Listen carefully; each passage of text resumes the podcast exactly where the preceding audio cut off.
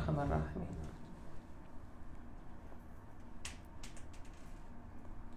Inna lillah och inna ilayhi raji'un. Det här är en vers som vi ofta repeterar för oss själva.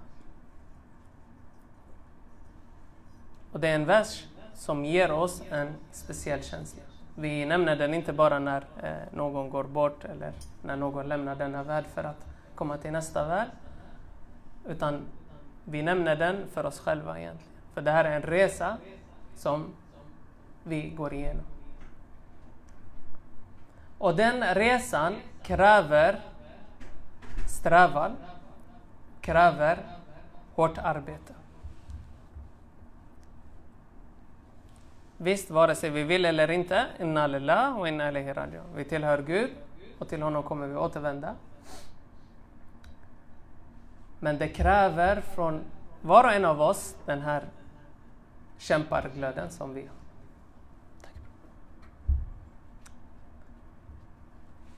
Och den ser vi bland annat i vår arbetsmoral, till exempel. När vi går i skolan, när vi pluggar, när vi arbetar, när vi jobbar på ett ställe. Vi strävar och vi kämpar hårt för att vi vill leverera. I skolan vi kämpar och pluggar för att få bra betyg. På arbetet vi kämpar och strävar för att få lön. Och när det gäller vår relation till Allah subhanahu wa ta'ala. Vi kämpar för att skapa den här relationen med Gud och stärka den och komma närmare honom, eller hur? Visst, vi alla känner till, det finns belöning och det finns straff. Men vi pratar inte om det, för vi är inte ute efter belöning, utan vi är efter kärnan, att komma nära Gud. Och det här behöver och kräver motivation och kräver förståelse. Från hela den resan är människan inskolad i att kämpa och sträva för att uppnå ett mål. Bönen, som vi ska prata om idag, kräver samma metod. Vi ska ha ett mål med bön. Och bönen är flera delar och många aspekter. Om vi pratar om bönetiden, själva tiden för bön. Nu på vintern, vi märker, det blir svårare. Särskilt för de som går i skolan, för de som jobbar. På sommaren vi har inga problem. Alhamdulillah, bönen, bönetiderna är eh, tillräckligt för att man ska kunna jobba åtta timmar eller gå i skolan och komma hem och be och så vidare. Men det är på vintern som det blir prövning. Eh, man hinner inte hem om man jobbar åtta timmar till exempel, eller om man går i skolan. Och då börjar man planera, okej, okay, hur ska jag göra nu? Eller morgonbönen för vissa yrken. Och bön är bön. Och i den mån det går självklart, man försöker be i tid. Men det är alltid den här känslan som man brottas med. Okej, okay, nu är bönen. Jag kan inte be. Jag sitter på möte, eller jag är ute på fält och arbetar, eller jag sitter och skriver tenta, eller inne i klassrummet, har en föreläsning. Alla de här sakerna kan komma. Vi bor i Sverige, vi vet det. Alla som jobbar och pluggar här vet att det är en svår situation. Bönetiden infaller, mobilen vibrerar. Jag hoppas alltid den är på ljudlös, annars om ni sitter mitt i eh, mötet och eh, adan går Eh, ämnet kommer vara något annat. Men eh, ni kommer få veta att bönen har blivit. För alla har sina telefoner idag. Det finns de här apparna som vibrerar och säger till, okej okay, nu är det bön. Och vad är det för känsla jag får när bönetiden infaller? Är det en känsla att oj, nu har bönen blivit, jag kan inte be. Visst? Och det här, Gud vet bättre. Och Gud vill inte att vi ska eh, utsätta oss för en situation där vi kan bli av med vårt jobb eller eh, eh komma, gå miste om någonting i klassen, i lektionen, i föreläsningen. Gud vet det här. Men planerar jag för det? I vissa fall man kan planera. Att jag avsätter en tid för att komma ifrån, för att eh, gå ifrån jobbet, för att eh, gå ifrån eh, det som jag håller på att göra för att be.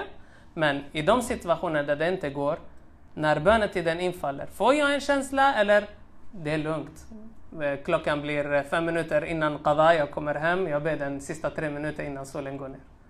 Är det den känslan jag har eller lever jag med känslan att så fort jag får möjlighet och tillfälle att jag skyndar mig till bön? För det är skillnad mellan att veta ja, Fajrbön, den blir qada klockan sju. Jag behöver vakna 6.50 för att eh, fem minuter innan jag går upp, ber och sen går till skolan. Självklart, man får göra så, det är okej. Okay. Men vad är känslan som jag har? Vilken relation har jag skapat med bönen? Vilken relation utvecklar jag här med Gud? Är syftet bara att jag ska be den här kroppsliga bönen och skicka iväg den? Eller vill jag skicka iväg den med roh? Med kärlek, med längtan? För Gud vet att du jobbar för Guds skull. Du går till skolan för att plugga för Guds skull, för du vill lära dig, du vill utvecklas, du vill ha en position i samhället, du vill bidra till samhället, du vill vara stark i samhället. Gud vet det. Samma sak med ditt jobb. Du går och ber för att tjäna risk, halal, för att kunna försörja dig, försörja familjen, hjälpa andra så gott det går, leva och må bra.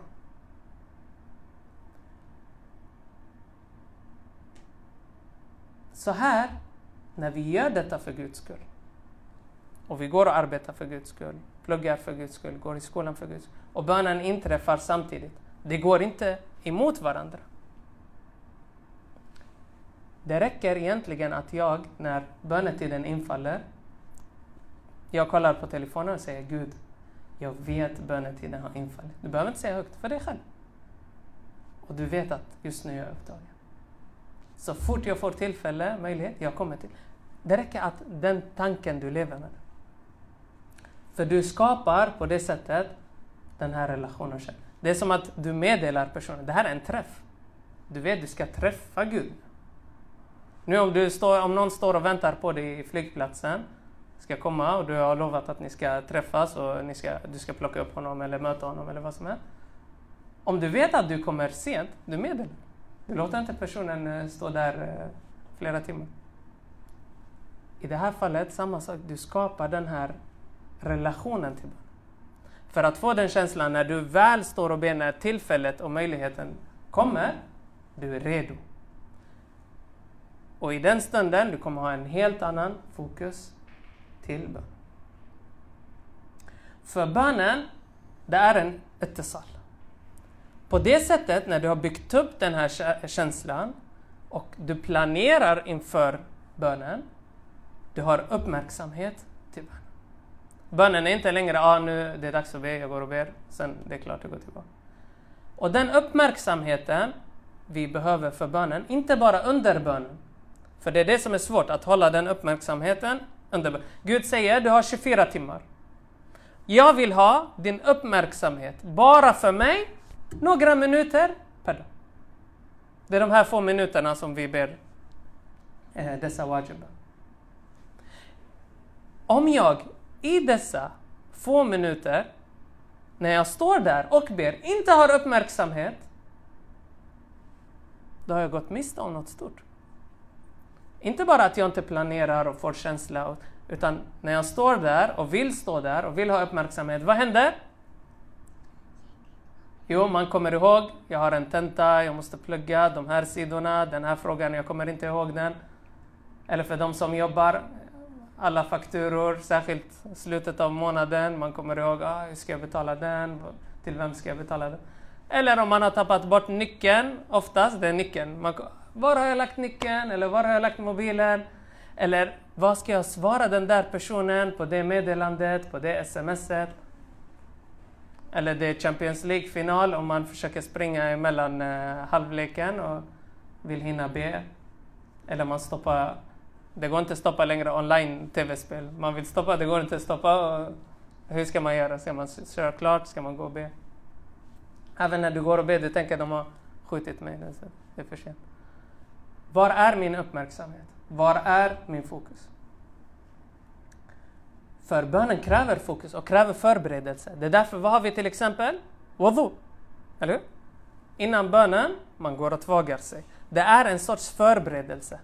För att jag ska komma, för så att när jag står och säger Allahu Akbar, nu, all min uppmärksamhet går bara till dig. Jag har kommit till dig. Annars det är svårt. Det är svårt att samla och rikta den här uppmärksamheten. Särskilt säg att man sitter, man sitter hemma, det är en helg eller lördag, söndag eller dag man sitter hemma och är ledig. Om man sitter till exempel några minuter innan bön och scrollar i sociala medier, TikTok, Instagram, jag vet inte vilka mer det finns. Och man matar in alla dessa bilder och ljud och allt möjligt och du, din uppmärksamhet är splittrad på alla dessa klipp du ser och scrolla, scrolla, scrolla och sen från det du ska eh, koppla bort det här och ställa dig direkt på bönemattan, Allahu akbar och du vill fokusera på det går inte. Det är omöjligt. Att du bara kan stänga... Vi kan testa här nu. Vi kan testa. Om ni alla nu, för den här kraften som påverkas av de här, den kallas för khayal. Vi har pratat om den. Khayal är den här illusionkraften som eh, människan har. Så jag ska ge er ett exempel nu. Tänk att vi är, vi står nu framför Eiffeltornet i Paris. Okay? Och det finns en Apple Store precis mitt emot. Och det är en lång kö. Alla väntar på att den nya iPhone ska släppas ut. Och alla står i kö. Och i slutet av den här kön, det finns två killar. De står och bråkar. En av dem har på sig en grön, en grön tröja och han slår den andra personen. Nu, er fokus och bilden som ni har framför er. Är ni kvar här i DVV-lokalen i Göteborg? Eller är ni i Paris framför Eiffeltornet framför Apple Store? Så enkelt är det. Och nu, jag har inte visat er bild och ljud. Och, när ni tittar på bilden, ni är inte kvar på samma, ni egentligen ni har förflyttat er. Och det är samma sak med bönen. När du står i bönen, det är de här bilderna som kommer komma. Nu om jag, säger, om jag repeterar samma sak. Vi står, Paris, framför Eiffeltornet, Apple Store, lång kö. På slutet av kön, två bråkar för de vill ha telefonen, vem som stod först i kön. Den ena hade på sig grön tröja. Ni ser den gröna färgen framför er. Om ni inte ser den gröna tröjan alls, det betyder att ni har lyckats. Ni har stängt av mig, ni hör inte mig, ni kopplar ut. Antingen ni har somnat i föreläsningen eller ni är kvar här och ser den gröna tröjan. Säg mig hur du kan sitta framför, ha TVn på, på högljudd, filmen är på, eller fotbollsmatchen och du vill stå och be framför. Det går inte. Eller stå i köket och be för att du ska ha koll på eh, korma sabzi, att det inte ska brinna. Hela din fokus är på att sabzi ska inte brinna. Eller du står och väntar på att någon ska ringa ett samtal eller få ett sms eller någonting. Och du, står. du kommer inte ha fokus. Det, det är ingen bön. Det, den kommer, alltså, det är en rörelse, så som på gymmet. Du går och tränar och gör sit-ups och armhävningar. Men det, det är ingen träff. Det är inte det här som Gud, Gud vill att när du står framför honom, Gud säger, jag vill ha hela din uppmärksamhet för mig några minuter. Att du är min. Och samma sak när du går till bönen. Du säger Gud, jag har kommit för att jag älskar dig. Jag står här och ber av kärlek. Jag är här inför dig. Nu om vi står inför en eh, rektor eller en lärare eller säg en arbetsgivare och du har ett möte och träff med den här personen. När du går dit och ska förbereda vad du ska säga och stå och prata med den arbetsgivaren för att till exempel få förhöjd lön. Hur mycket fokus har inte du då? Har inte din arbetsgivare all din uppmärksamhet, exakt vad du säger och hur noggrann du är och försiktig, för du, här du ska förhandla din lön. Du har förberett, planerat och du sitter där, du vet exakt vad du... För din uppmärk- Du sitter inte där för att förhandla lön, men du tänker på eh, den där fakturan som du inte betalar, eller den där TikTok-videon som du skulle skicka, eller hur matchen slutade. Du gör inte det, din uppmärksamhet är Men när du står på bönemattan och i träffen med Gud, om din uppmärksamhet är inte där, då är det fel. Då är det problem.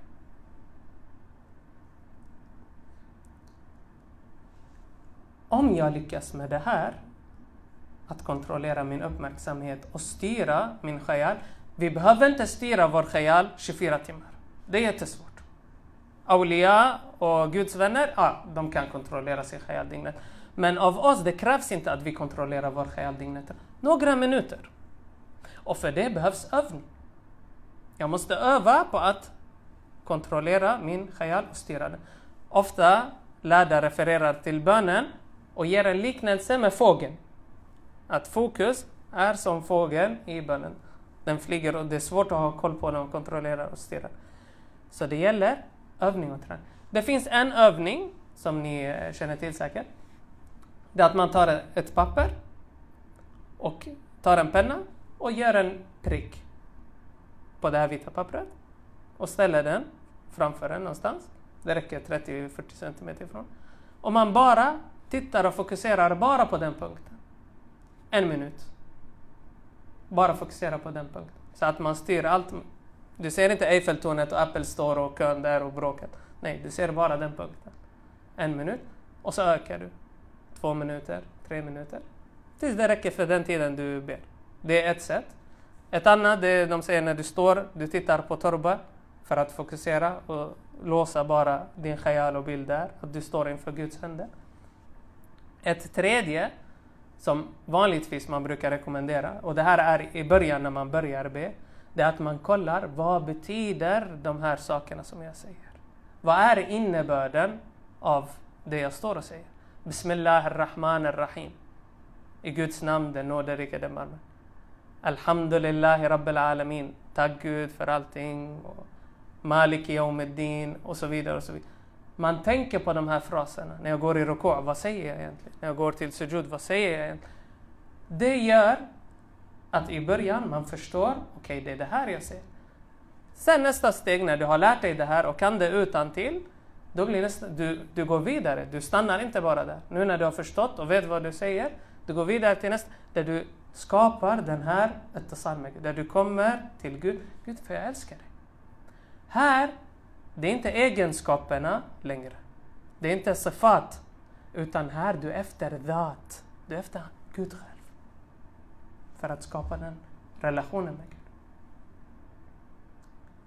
På det sättet blir den här bönen en ma'raj och en utveckling för den här ettasal.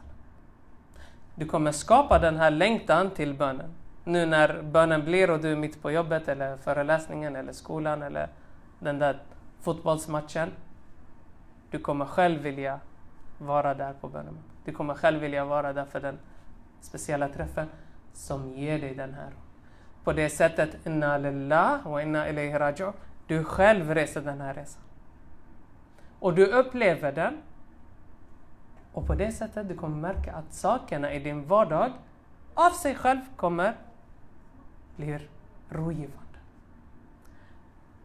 Självklart, du fortsätter kämpa, sträva hårt. Din arbetsmoral ska vara högst. För du representerar inte bara dig själv, du representerar din tro. Du representerar Gud. Den här bönen som icke-troende, de försöker genom meditation och konstiga grejer få det här lugn och ro för att sprida. Du, du har något som är mycket, mycket mer värdefullt. Du har bönen där du har kontakt direkt med Allah subhanahu Och om vad? Risk? Vi vet, det ligger i hans händer. Vad? Mitt liv, min själ. Vem är den bästa planeraren i världen? Det är han själv. Och allting går under hans vilja. Om du går och har träff med honom, finns det någonting som inte kan lösa sig? Eller finns det nu något problem som är svårt eller stort? Nej. Gud, du ser och du är medveten. Och jag är lugn för jag vet att du är medveten. Jag vet att det är du som ser. Och du vet, nu bönen blev, men jag sitter i det här mötet. Så fort mötet blir klart, jag försöker hitta en plats och komma till den här träffen.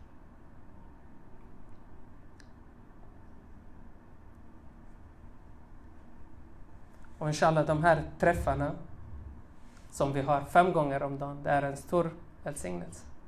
Det är en nama att Gud vill träffa oss. Under dagen, mitt på jobbet, det kan vara stressigt, man behöver be lite fortare, man behöver be anpassa bönen till omgivningen och miljön, självklart. Och Gud själv vet det. Därför också, det finns olika regler. I vissa man läser högt, i vissa man läser lågt. Det finns hikmah. Den här förståelsen har Allah subhanahu wa ta'ala gett till oss för att vi ska veta att det finns skillnad. Men när du står där på natten inför hans händer, du är ensam mellan dig och honom. Prata med honom. Kompensera. Här du bad hektiskt, snabbt, det var andra runt omkring dig, en miljö som inte är så rogivande. Skapa istället den här miljön när du har möjlighet. När du ber jama'a med dina syskon. När du ber på heliga speciella platser. Eller hemma där du har skapat en plats för bön. För den här relationen är den som Gud vill av oss. Och det är den som ger mest. Vi avslutar med det bästa som finns, en salawat ala Muhammad och Ali Muhammad.